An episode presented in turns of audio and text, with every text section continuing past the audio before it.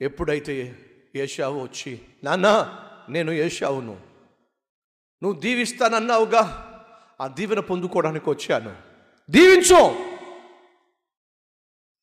Already అప్పటికే యాకోబు మాయగాడు వచ్చేసాడు వచ్చి దీవెనలు పట్టుకుని వెళ్ళిపోయాడు. ఏషావుతో ఇస్సాకు మాట్లాడినప్పుడు ఎవ్వరూ లేరు. రిప్కా లేదు యాకోబు లేడు. ఏషావును పిలిపించి నాయన నిన్ను దీవిస్తాను రారా. అని చెప్పి అన్నప్పుడు అనుకున్నాడు నేను ఎవ్వరికీ తెలియకుండా గుట్టు చప్పుడు కాకుండా ఏషావును దీవించేస్తా. వాక్యానికి విరుద్ధం. అయినా చేసేస్తా. ఎందుకని? నాకు రుచికరమైన భోజనం పెడుతున్నాడు కాబట్టి.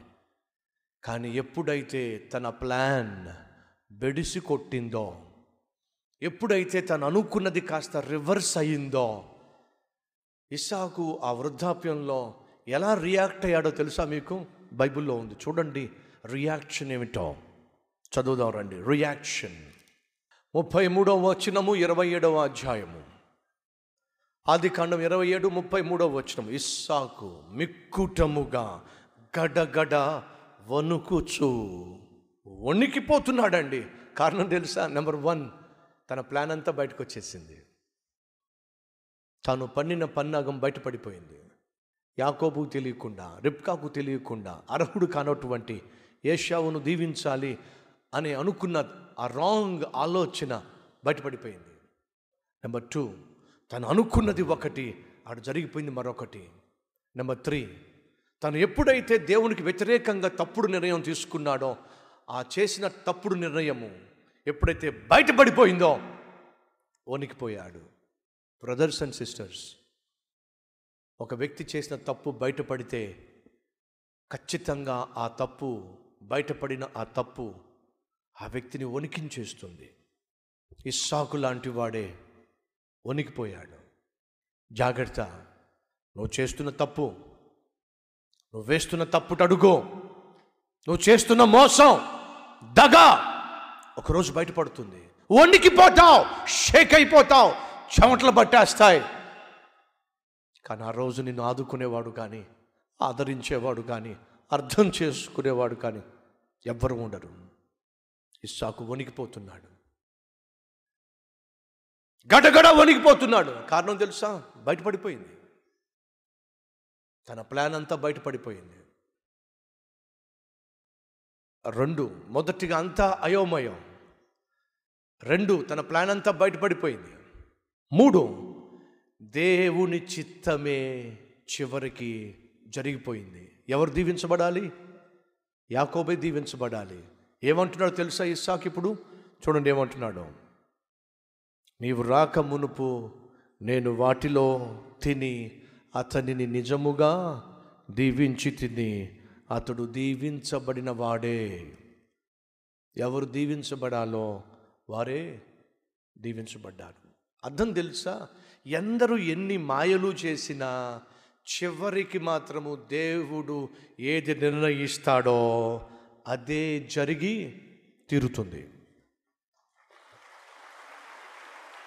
నువ్వు ఎన్ని ప్లాన్స్ వేసినా ఎన్ని మాయలు చేసినా బ్రదర్ సిస్టర్ వినో. చివరికి మాత్రం జరిగేది దేవుని చిత్తము. రిప్కా మాయోపాయం వల్ల యాకోబు ఆ ఆశీర్వాదాన్ని పొందుకున్నాడు. సక్సెస్ అనుభవించాడు. కానీ ఆ విధంగా మోసం చేసి దీవెన పొందు యాకోబు దీవించబడాలి. అది దేవుని చిత్తం. వాక్యానుసారంగా దేవుని చిత్తానుసారంగా దేవుడు ఆశించిన విధంగా దీవించబడితే బాగుండేది. కానీ యాకోబు చెప్పిన అబద్ధాలను బట్టి మాటలతో అబద్ధం మోసం వస్త్రంతో మోసం స్పర్శతో మోసం. ఇలా మోసపూరితముగా యాకోబు వ్యవహరించినందుకు తిరిగి మూల్యము చెల్లించాడా లేదా? చెల్లించాడండి. మనము కక్ష చేత కావచ్చు మిష చేత కావచ్చు మరి దేని చేత అయినా దేవుని చిత్తాన్ని పక్కన పెట్టేసి నీ ఇష్టాన్ని ఒకవేళ జరిగించాలి అని ప్రయత్నం చేస్తే దానికి మూల్యము చెల్లించక తప్పదు. మన్నించాయా? ప్రార్థన చేసేవారు ఎవరైనా ఉన్నారా? ఉన్నట్లయితే ప్రార్థనలో ఎక్కిభవిస్తారా లెట్ అస్ ప్రే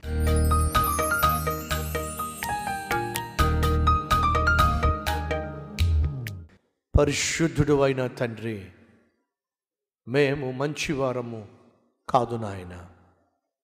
ఆయా సందర్భాల్లో ఆయా పరిస్థితులను బట్టి మాటలతో మాయ చేసిన వారము.